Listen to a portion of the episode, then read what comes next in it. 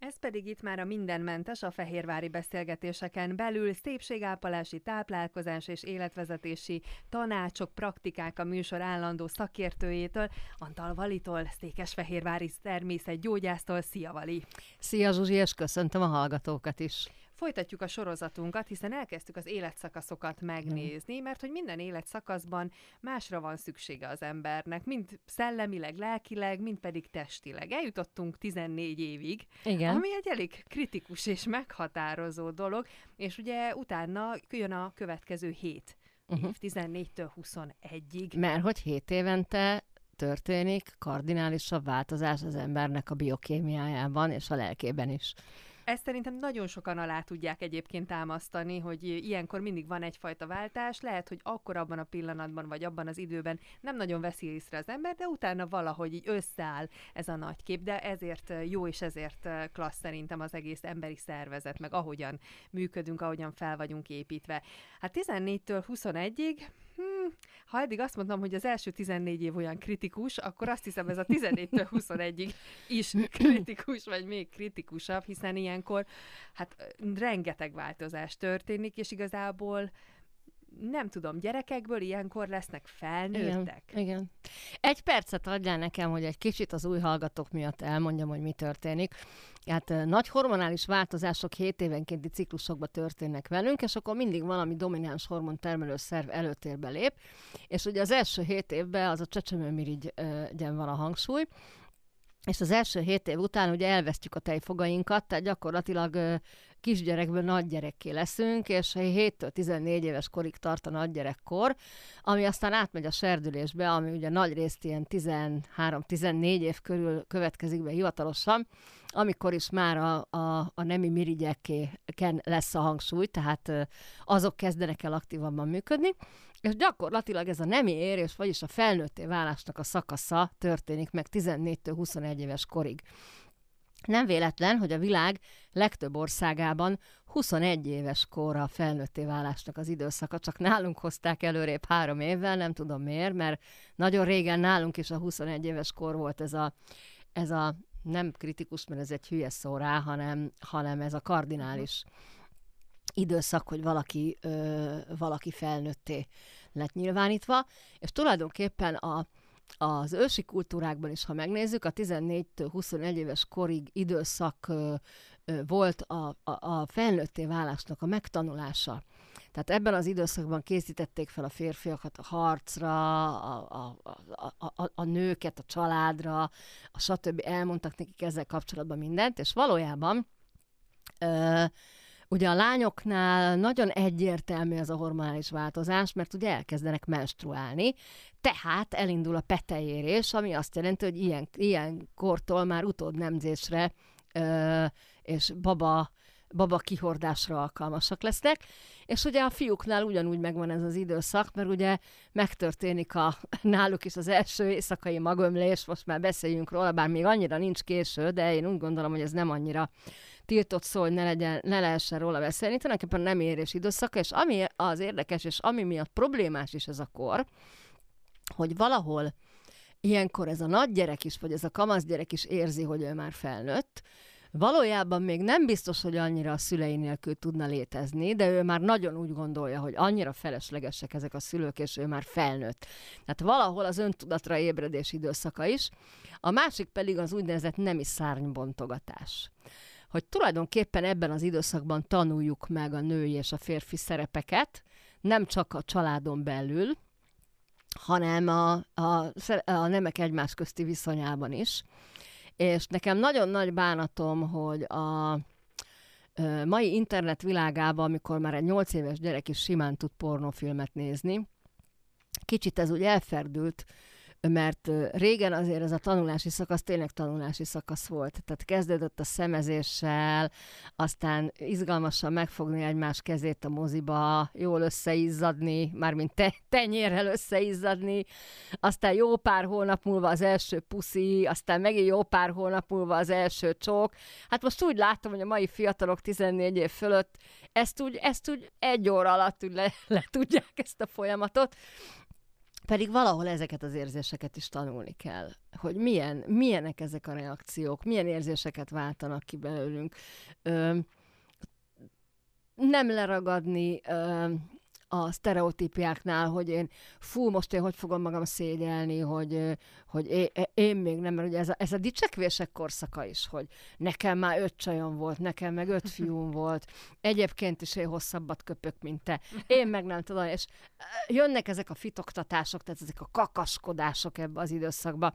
Hát mind a kiskakas, konkrétan a, fi, a fiúk olyanok, hát a lányok meg konkrétan mind a kis pipik, tehát illegetik, billegetik magukat, futnak még egy-két kört, és én úgy gondolom, hogy ez az időszak ö, egészségügyi szempontból is gyakorlatilag erre éleződik ki. Tehát a nagy hormonváltozással kapcsolatban, amikor már nagyon felnőttek akarnak, a, akarunk lenni, a legnagyobb bosszúságot az okozza a, az ebbe a, kor, a korba tartozó lányoknak és fiúknak, hogy ez bizony ilyen testi tünetekkel is jár jönnek a pattanások, a zsíros haj, tehát tulajdonképpen minden ellene megy annak, hogy én szép akarok lenni.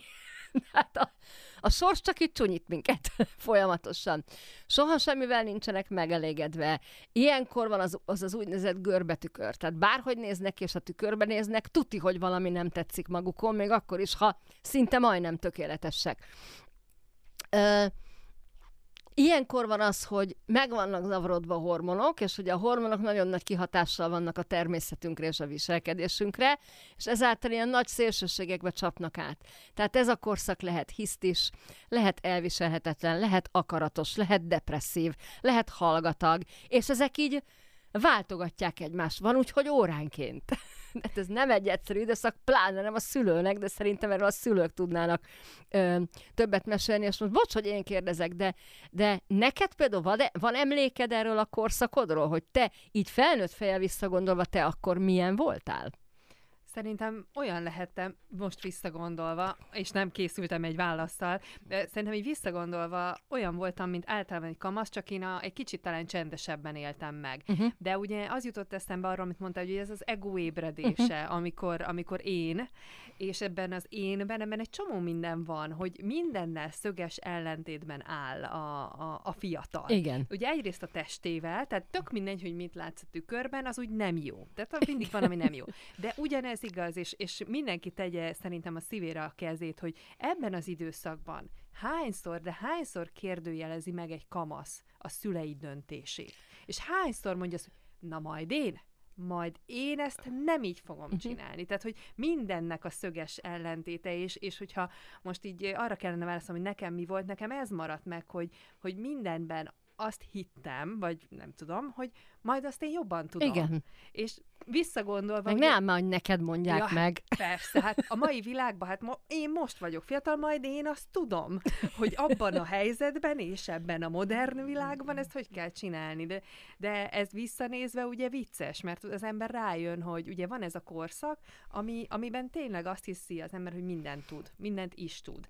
És aztán szépen lassan, majd a következő életszakaszokban meg, meg jönnek a felismerések, hogy mert az én anyukámnak tényleg igaza volt mert hogy az én apukám tényleg jól látta ezt a dolgot. Tehát, hogy jönnek azok a felismerések, hogy mindennel szebbe mentél azzal is, ami egyébként pont úgy volt jó. És csak nagyon, azért is. És nagyon igazuk volt, de neked csak azért is szembe kellett menni. Úgyhogy ez, ez szerintem általánosabban, de közben meg vannak olyan ö, szülők, és ezt mostanában is hallom ismerősöktől, akinek van kamasz gyereke, van, akire azt mondják, hogy olyan jó kamasz. És ez alatt azt értik, hogy nincsenek meg ezek a hisztik és ezek a, ezek a nagy hullámok, hogy, hogy közben meg ilyen is lehet, vagy ezt hát, most csak nem látják, is. mert nem otthonra viszi haza a gyerek, mert már vannak fifikus kamaszok.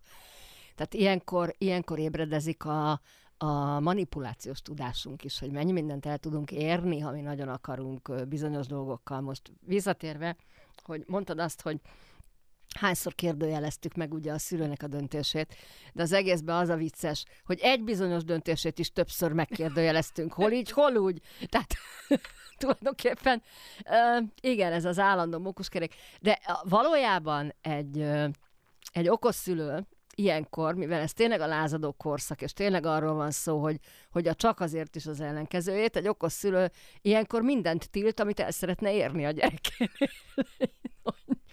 hogy nem egy moziba, csak azért is megyek.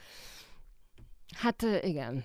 Ne maradj itthon, takarodj el itthonról, akkor, akkor biztos, hogy otthon marad a gyerek. Ö, nehéz, nehéz korszak, ez a szülőnek is, meg a gyereknek is nehéz. A szülőnek leginkább azért, mert elfelejti. Egyébként pont azért kérdeztem rá, hogy te hogy gondolod ezt, mert általában elfelejti, hogy ő ilyenkor mit érzett, vagy ha nem felejti el, akkor fölülírja az aggódás. Pontosan azért, mert ő tudja, hogy mondjuk a szülei háta mögött ilyenkor mit csinált meg, és már vélelmezi, hogy, a hogy saját az, gyereke az is. ő gyereke is, hogy már nyolckor hazajött. Úristen, miért jött ez haza nyolckor? Ez valami biztos nagy bajt csinált 7 és 8 óra között, hogy már nyolcra hazajött. Tehát ö, hajlamosak vagyunk magunkból, meg nem magunkból is sajnos kiindulni, de de ö, nem tudom, hogy mi az egészséges középút. Megmondom őszintén, hogy nekem nem volt kamasz gyerekem. Én is szintén magamra emlékszem vissza. És Lehet te azt, milyen volt? ha lehet azt mondani, hogy én is jó kamasz gyerek voltam, viszont óriási volt az igazságérzetem, és én mindig megmondtam a véleményemet, bár mindig úgy mondtam meg, hogy szerintem ez azért nem volt igazságos, mert na mondjuk ebben azért a gimnáziumban voltak gondjaim. Főleg amikor egy igazgatónak vagy egy osztályfőnöknek mondtam el, egyszer egy igazgatónak mondtam el, hogy az osztályfőnökön miért hazudik. Öm, mert az igazságérzet dolgozott, és olyan érdekes volt ná- nálam a lázadás, abban jött ki, hogy ha mások ellen láttam igazságtalanságot, akkor én voltam az a Jean d'Arc, aki még a általam ismeretlennek vélt iskolatársamért is képes voltam nagy pofával kiállni, tehát lehet azt mondani, hogy minden pofon rajtam csattant, mert én nem bírtam elviselni ezeket a vélt igazságtalanságokat, aminek azért a nagy részének volt alapja, de én inkább ebben voltam lázadó, aminek megvolt az előnye, mert például szerettek az osztálytársaim, mert hogy én voltam a szócső, tehát ha valami olyat akart az osztály elérni, amit úgy ciki volt mondani, azt én bátran kimertem mondani, legfeljebb engem néztek hülyének. Ennyi. De én biztos, hogy kiálltam, kiálltam másokért is, tehát ez az igazságérzet volt bennem óriási, olyan mértékig, hogy osztálytársam szüleinek is beszóltam, ha éppen arról volt szó. Nem beszóltam, hanem Hangot adtál a ö, végén? ö, nem, el, nem elég koromhoz méltóan fogalmaztam meg a véleményemet. Tehát lehet, hogy akkor, ha ugyanazt, ugyanazokkal a szavakkal egy ö, érintettel egykorú felnőtt mondja, akkor máshogy áll hozzá, mint amikor ezt egy 15 vagy 16 éves kamasz mondja. De igazából, Azzal a hangsúlyjal, ahogy én mondtam.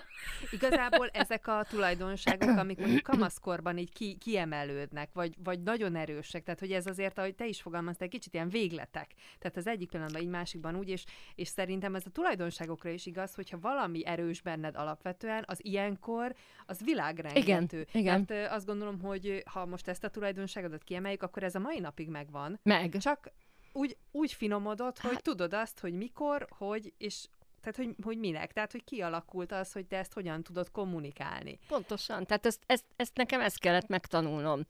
Viszont, hogy mondjam, tehát ö, nagy hülyeségeket nem csináltam. Tehát, mit tudom én, nem kezdtem el ezzel dohányozni, inni, kábítószerezni, kilógni éjszaka az ablakon és buliba járni. Nem ez volt jellemző. Ez inkább 18 éves korom után kezdődött el. Jó, nem a kábítószer, meg a pia, meg a cigi, hanem, hanem az, hogy, azt, hogy úgy érdekelt már ez a bulizás történet is.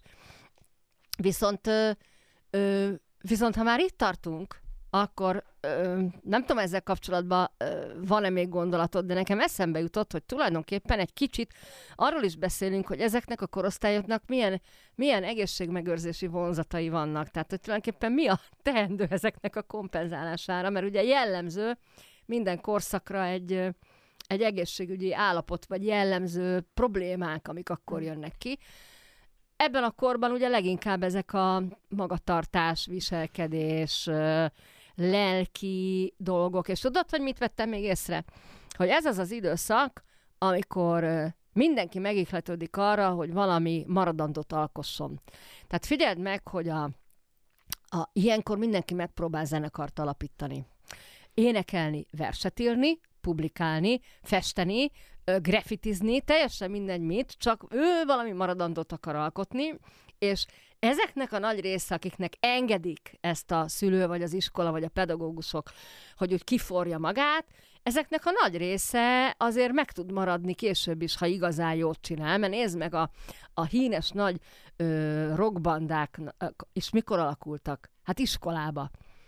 Vagy híres nagy költőink, irodalmáraink mikor írták az első ö, írásaikat? Körülbelül ennyi idős korukban. Tehát ez az a korszak, amikor elkezd kibontakozni a, a, az, az önmegvalósítás, vagy az önkiterjesztés, az ön, önmegálmodás világa, és ezt valamilyen formában csinálják és nem mindenki jó formát. Tehát ilyenkor, ilyenkor kezdünk orientálódni, hogy melyik lesz az a sport, amiben esetleg jók vagyunk. Ilyenkor nevelődnek ki az első ifi olimpikonok, vagy vagy serdülő olimpikonok, serdülő válogatottak, tehát ilyenkor, ilyenkor kezd a teljesítményünk ilyen szempontból jobb lenni. Ö, ilyenkor van az, hogy elkezd minket minden érdekelni, és ezért nagyon nehéz a választás 21 éves kor alatt, hogy te majd 18 vagy már 17 éves sem, mert hogy akkor kell beadni a továbbtanulást, te majd döntsd el, hogy mi akarsz lenni. Valójában be kell nőni a fejed lágyának, ami ugye 21 éves korban történik be, ez egyébként az agyalapú mirigy korszaka, be kell nőni a kutacsnak, szó szerint a fejed lágyának ahhoz, hogy te felnőtt legyél. És ez pontosan 21 éves korunkban nő be. És onnantól, mivel az agyalapú mirigy veszi át a, a ö, nemi hormon termelő, tehát a petefészek és a heréknek a, a világából most egy agyalapú mirigy korszak fog érkezni, ö, teljesen más, hogy fogsz döntéseket hozni 21 éves korod után, máshogy látod a világot, tehát ez megint egy kardinális változás. Tulajdonképpen itt lettél felnőtt, de ez majd a következő adásnak lesz a témája. Csak hogy értsék a hallgatók, hogy, hogy ez egy útkeresési időszak is ez a 14-től 21-ig. Tehát 14-től 21-ig kell kiforni annak, aki majd leszel. És hogyha itt van egy jó családi háttér, ha itt van egy jó pedagógiai háttér, ha itt van egy jó baráti kör és egy megfelelő környezet, akkor ez az időszak fogja megalapozni azt, hogy ebből a gyerekből milyen felnőtt lesz. Közben azért mosolyogtam, mert nagyon, ne, tehát szerintem a kamaszkor, ha ezt most így annak tekintjük, ezt a felnőtté válást, akkor ez egy alapvetően nehéz korszak. Nehéz a, a, a gyerekeknek mert hogy át kell mennünk egy csomó mindenen, egy csomó fizikai változás van bennük, és ez jár olyan dolgokkal, amikre ugye utaltál, hogy a hormonális változások így elborítják a, az elméjét, és lehet, hogy ő sem tudja, hogy mi történik. Tehát, hogy nekik is nagyon nehéz. A másik részről, a szülő részéről, hát onnan sem egy gyaloggalop a, a történet, de van egy olyan ö, része, hogy a szülő azért nyilván ilyenkor még főként gyerekként tekint rá, ami szerintem normális. Hát, amíg él a szülőd, addig gyerekként Végül tekint is... rá, akkor is, ha ő 80, te meg 60 vagy. Igen, mondjuk ez szerintem a legnagyobb igazság, de hogy ugye ott a szülői felelősség, hogy még neki azért ott terelgetni kell. Neki ott még meg kell adni a kereteket, meg kell adni a lehetőségeket. És ez mind lelki szinten, szellemi szinten, mind pedig fizikailag is. És uh, itt térnék át egy picit a, az egészségügyi részére, vagy az egészség részére, hogy, uh, hogy egy olyan időszakban, amikor a, a fiatal mindent ki akar próbálni, és, és lehet, hogy addig, ugye korábban erről beszélgettünk, lehet, hogy addig teljesen egészségesen étkeztek, uh-huh. minimális rosszal, ha most ezt szabad így mondanom, és akkor most azt mondja, hogy hát akkor most ebből ennyi elég volt, és akkor én innentől kezdve most, hogy drasztikus legyek, hamburgeren és pizzán szeretnék élni. És lehet, hogy a szülő nem tud ezzel. Meg boroskólán. Meg, persze.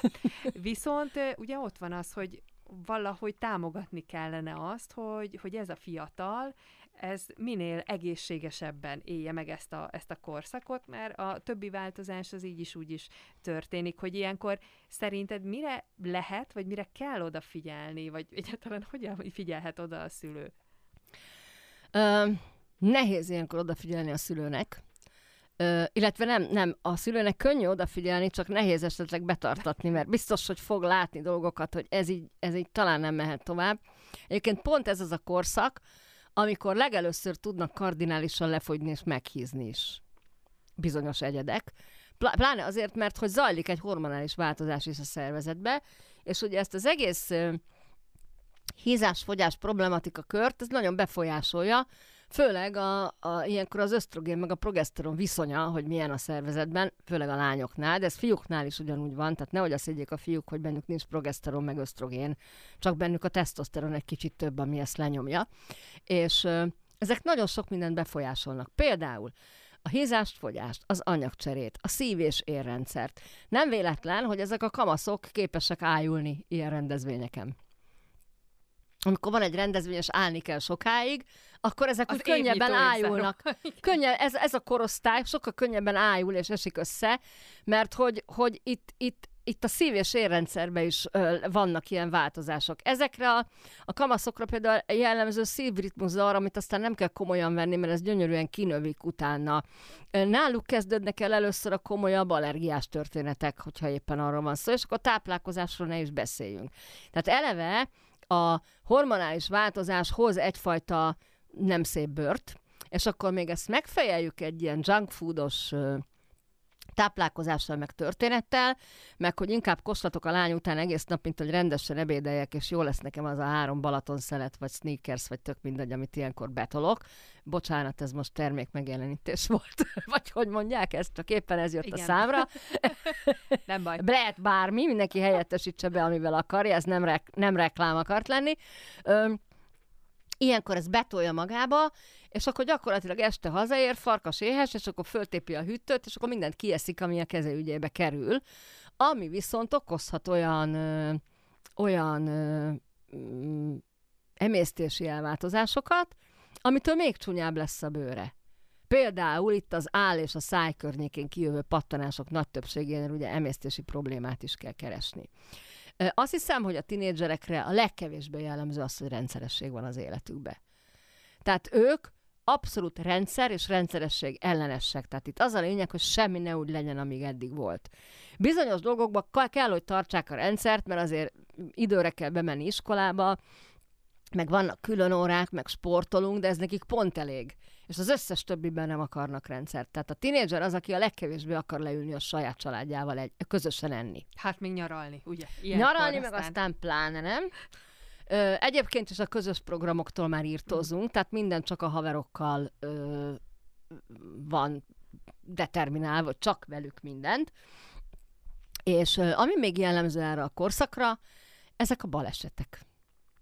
Tehát képesek vagyunk ilyenkor mindenféle balesetet elszenvedni, pontosan a ö, meggondolátlanság, meg a lázadási szellem miatt. Tehát ilyenkor ki akarjuk próbálni a kis motort, a, ezért a, a, mit tudom én, lehetetlen helyzetekbe kerékpározunk, gördeszkázunk, BMX-ezünk, mindenféle veszélyességi sportot akarunk kipróbálni, mit tudom, felmászni a panelház falán, mert attól menőbb vagyok, ami nem baj, csak számoljunk vele, hogy ez mind kell egy, egy fizikai erőlét, és mindenhez számoljunk azzal vele, hogy igen, ebben a korban bizony sokkal több baleset érhet minket, amiatt, mert rohadt bátrak vagyunk.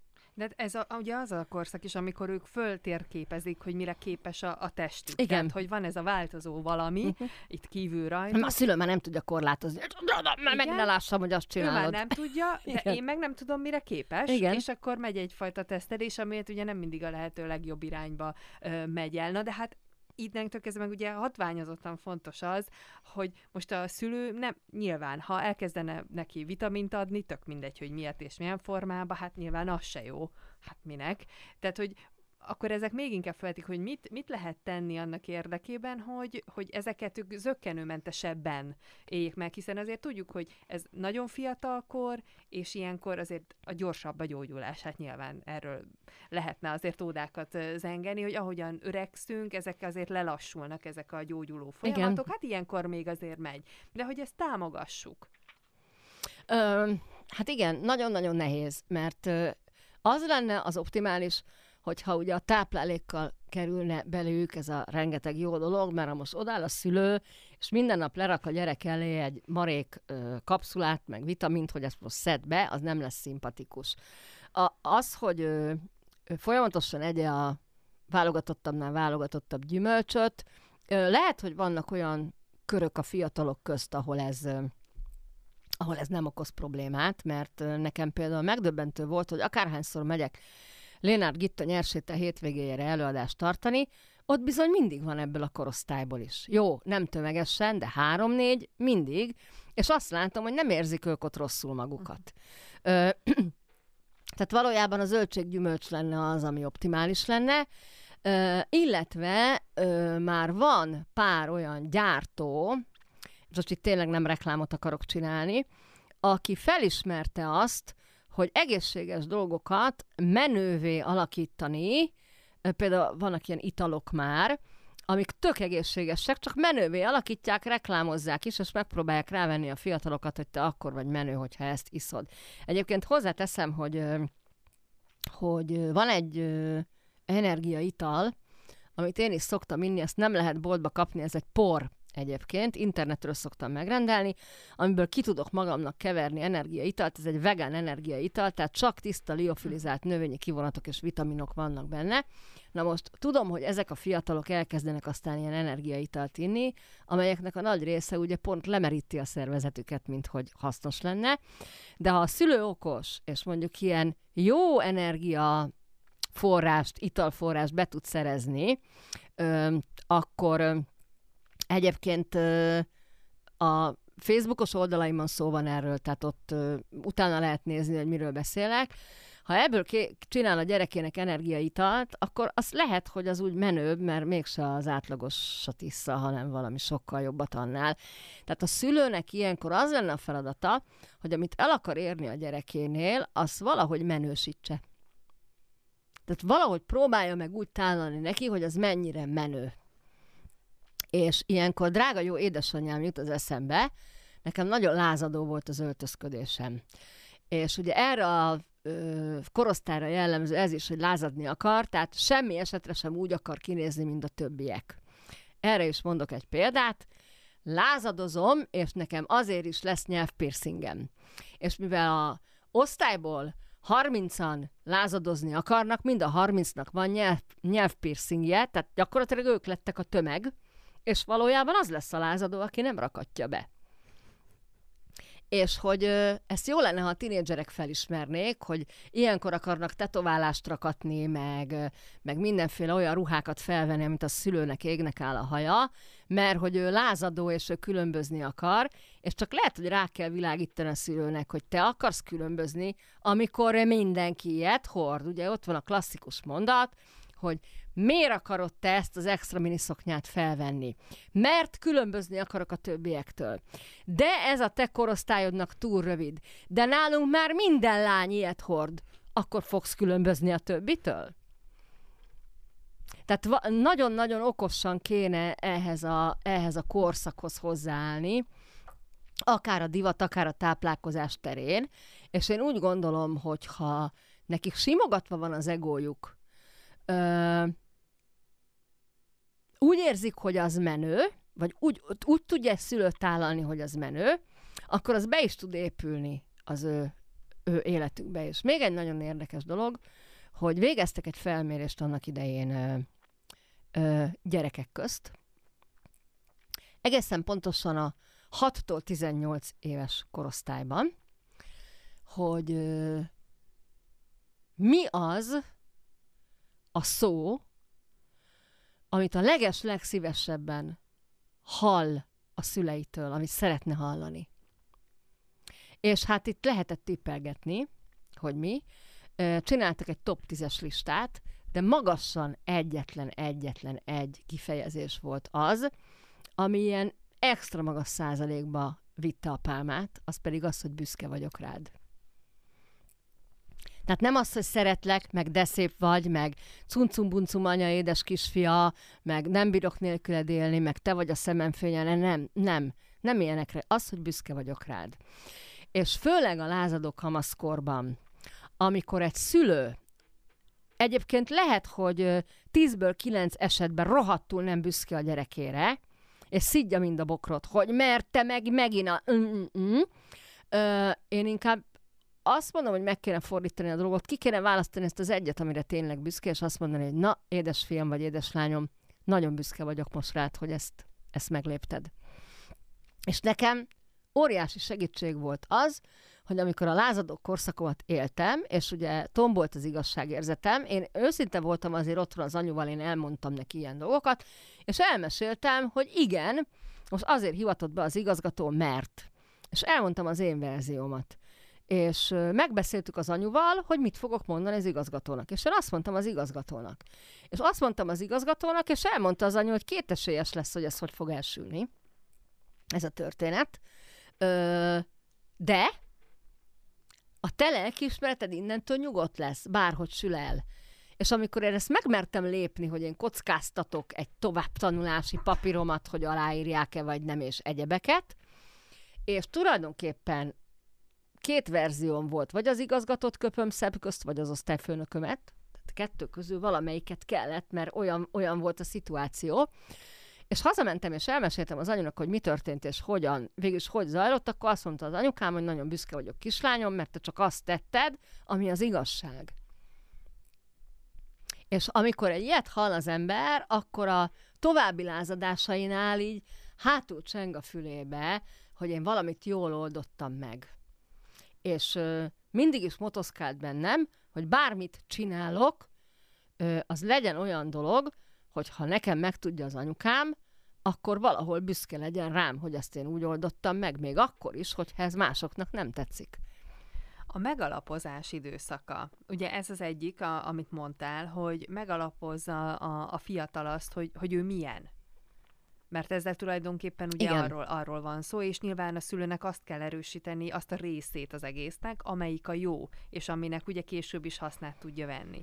És ez a megalapozás jár a fejemben így pár perce, hogy és ezeket a példákat mind felhoztad, úgyhogy ezekre szeretnék visszakötni, hogy ebben a lázadásban, ebben az útkeresésben, meg hogy akkor ki vagyok én, milyen vagyok én, mi a jó bennem, mi a kevésbé jó bennem, ebben az időszakban pontosan a lázadás, a másság, hogy más akar lenni valaki, ezek ugye tényleg hoznak olyanokat, hogy nyelvpiercing, vagy piercing teljesen mindegy hova, tetoválás, ugye ebben az Extrém hajszín, igen. kopaszra nyírjuk, vagy olyan igen. frizuránk van, igen. Vagy pedig ugye, ha, ha még tovább akarok menni, hiszen most a 21 éves korig tartó időszakról beszélgetünk, akkor a, a dohányzás elkezdése, és esetleg megmarad, nem egy ilyen esetet láttunk, a, az alkohol megjelenése, ennek a tesztelése, kezelése, kipróbálása. Tudom, hogy ezek sok összetevős dolgok, de, de az érdekelne, hogy ami ebben az időszakban mondjuk erősebben megjelenik, és mondjuk maradandó lehet,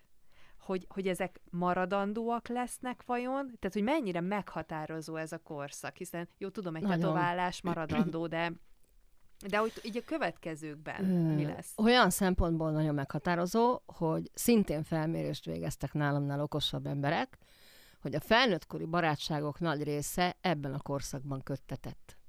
Tehát soha nem lesz olyan jó barátság semmiből, amit mondjuk 30 éves korodba kötsz. Abból is lehet barátság, de valahol sokkal mélyebb az ebben a korban kötetett barátságok, tehát nem véletlen, hogy az igazi jó örök barátok, akikre talán sose tudsz annyira haragudni, még akkor is, hogyha az élet folyamán neki más lesz a világnézete, a politikai nézete, az életformája, de ö, neked ő mindig a gyerekkori barátod marad, és mindig őszintén fogod tudni szeretni, ö, mert hogy gyerekként ismerted meg. Akkor, amikor mind a kettőtök az őszintesség őletét élte. Tehát a gyerekek között nincsenek őszintétlen barátságok. Pillanatok alatt össze tudnak veszni, ki tudják tépni egymás haját, és ugyanilyen pillanatok alatt ki is tudnak békülni.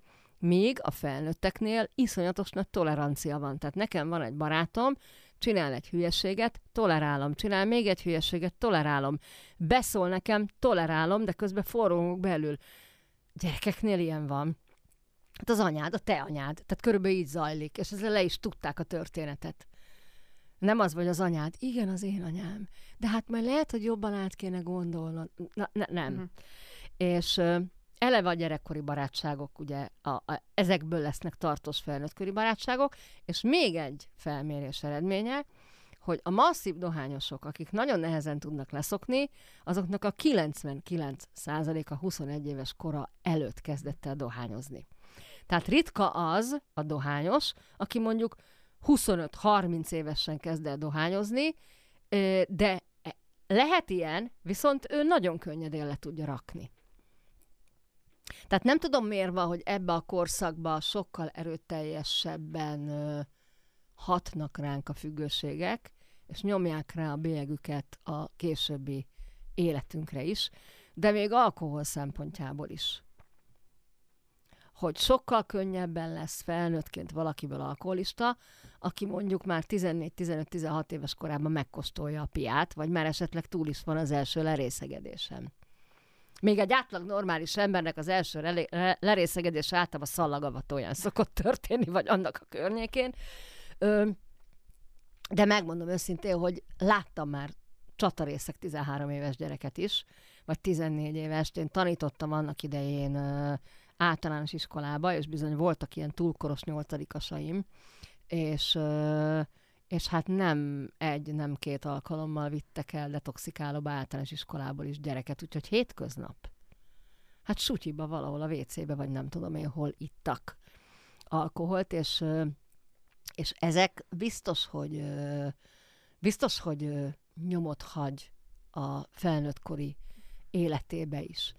Viszont arra is tudok példát mondani, hogy valaki kitombolja magát ebben az időszakban, és pontosan azért válik belőle stabil, jó ember, mert ugye változik a gondolkodásmódunk is 21 éves korunk után, és ő fölméri a helyzetet, hogy hát basszus kulcs, ha ilyen maradok, akkor belőlem senki nem lesz. Mert ha akkor mondja neked valaki, hogy fiam, ha így folytatod, nem lesz belőled senki, akkor kikérdezett apa, egyébként is takarodj ki a szobámból, tehát körülbelül ez a reakció.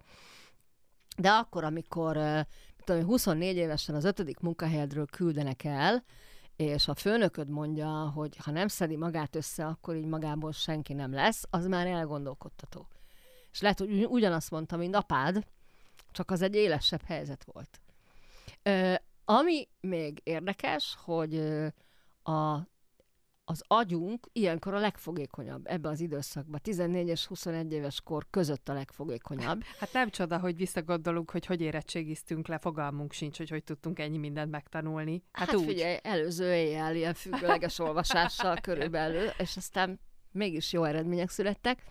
De nagyon fogékony az agyunk, és ami ebben az időszakban stabilan megragad bennünk, tehát nem csak azért, mert a szelektív rendszerünk tudja, hogy ezt holnapra tudnom kell, és utána delete, és a tárhely felszabadítás a többi számára. Tehát amit ebben az időszakban stabilan meg, meg tudunk tanulni, az, az meg is marad. És 21 éves korunk után már sokkal nehezebb sokkal nehezebb a tanulás. Aki nagyon könnyen tanul 21 éves kora után, az valószínű azért, mert nagyon jól lát rendszerbe. Mert egyébként a, a tanulásnak is van metodikája, de ez nem jellemző a 14-től 21 éves korosztályig, tehát 14 éves kortól ösztönszerűen tanulunk. Tehát ez az az időszak, amikor a valaki fogékony és érdekli valami, akkor ö, szinte nem is kell odafigyelni, elég, ha csak a háttérből szól, már ragad a tanulás nélkül is, egész pontosan tanulás nélkül is, ha valaki odafigyel az órán, akkor nem biztos, hogy otthon már kell tanulni, hogyha egy jó tanár volt, és úgy mondta el neki, hogy az, az bizony benne ragadt az a történet. És sajnos ez az időszak, amikor a, amikor a legjobban tudunk tanulni, pont ez az időszak, amikor nagyon nem akarunk. Tehát most én felnőtt fejre így utólag azt mondom, hogy egyébként szerettem tanulni, és nagyon jó tanuló is voltam, de hogy, hogy most ennyi idős fejjel tudom, hogy még több minden belefért volna, de hát akkor meg nem lett volna gyerekkorom, hogyha a játék helyett is tanulok. Mennyire jellemző itt, vagy hogy van ez? Ugye 14 éves korig beszéltünk arról, hogy azért a gyerekek mint, mint a követőek, uh-huh. tehát utánozzák a szülőt.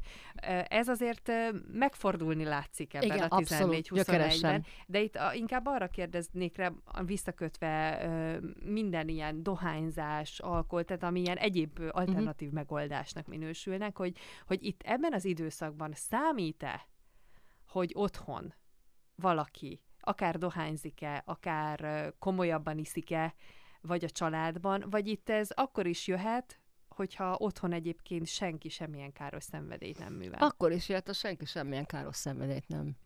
Figyelj, van példa pro és kontra. Nekem volt a gimiben olyan osztálytársam, aki azért nem bírt ránézni a cigire, mert az egész család mind a gyárkemény fújta otthon. És van olyan barátnőm is gimiből, aki ugyanolyan erős dohányos lett, mint a szülei voltak, akik egész nap fújták, mint a gyárkémény, sőt, valójában egész gimnázium alatt is ez az illető lány már dohányzott, tehát 16 éves korától stabilan dohányzik a mai napig. Viszont van olyan példa is, hogy valakinél egyáltalán nem dohányoztak, senki nem dohányzott a családba, és az illető mégis dohányzott ebbe a korszakba, de aztán nem. Tehát később nem, tehát tínézser korába kiélte magát, és utána már nem, tehát akkor lerakta. Tehát innen viszont az út tovább, az rengeteg esélyes. Tehát abszolút, valakinél abszolút. megmaradnak esetleg a rossz szokások, valaki ezen túllép, ugye ez a kiélte magát, ez egy nagyon uh-huh. jó szóra. Tehát, hogy igazából ezt már magának a fiatalnak a személyisége fogja eldönteni, hogy hogy hogyan tovább. Igen, és itt kellene valahogy a szülőnek megtalálni az egészséges középutat, és nagyon jó szót mondtál, hogy kiélte magát. Tehát valahol a szülőnek hagyni kéne, hogy a gyerek egészséges kereteken belül kiélje magát, mert ha a szülő úgy akarja átvészelni ezt a korszakot, hogy állandó tiltásba, tehát szobafogság, monitor elkobzás, mobiltelefon elkobzás, ö, ö, nem vehetett fel azt a ruhát, majd én megmondom, és az az indok, mert nekem sajnos ilyen barátnőm is volt, soha sehova nem engedték el, se egy osztálykiránduláson és suribulin semmi nem volt, mindig azt mondták, majd ha 18 éves leszel, utána. Addig mi parancsolunk neked, 18 éves korodban leszel felnőtt, akkor már te. És bizony ez az illető betöltötte a 18 évet, és a szülei szavatartóak voltak, és gyakorlatilag 18 éves korától akarta bepótolni pár hónap alatt mindazt az elvesztegetett történeteket, amit, amit neki 14-től 18-ig vagy 21-ig kellett volna megélnie. És hát ha lehet azt mondani, ilyen, ilyen elég hírhetten rossz életű lett, ami már egy 19-20 éves nőnek nem biztos, hogy annyira jól áll, mint egy csitrinek egy kamasznak, akinek meg azt mondjuk, hogy jó van, na majd, meg kinövöd. majd kinövöd. Tehát az is hiba, amikor mindentől tiltják a kamaszokat, meg az is hiba, amikor mindent megengednek nekik. Tehát valami arany középutat kell közösen, tehát ez nagyon fontos, hogy egy ilyenkorú gyerekkel mindig közösen döntsünk, tehát ne a háta mögött vonjuk be az ego miatt. Hagyjuk, hogy úgy nézzen ki, hogy ő döntött. És hogy mi történik 21 éves kor után, erről beszélgetünk majd a jövő héten. Vali, köszönöm szépen neked a mait.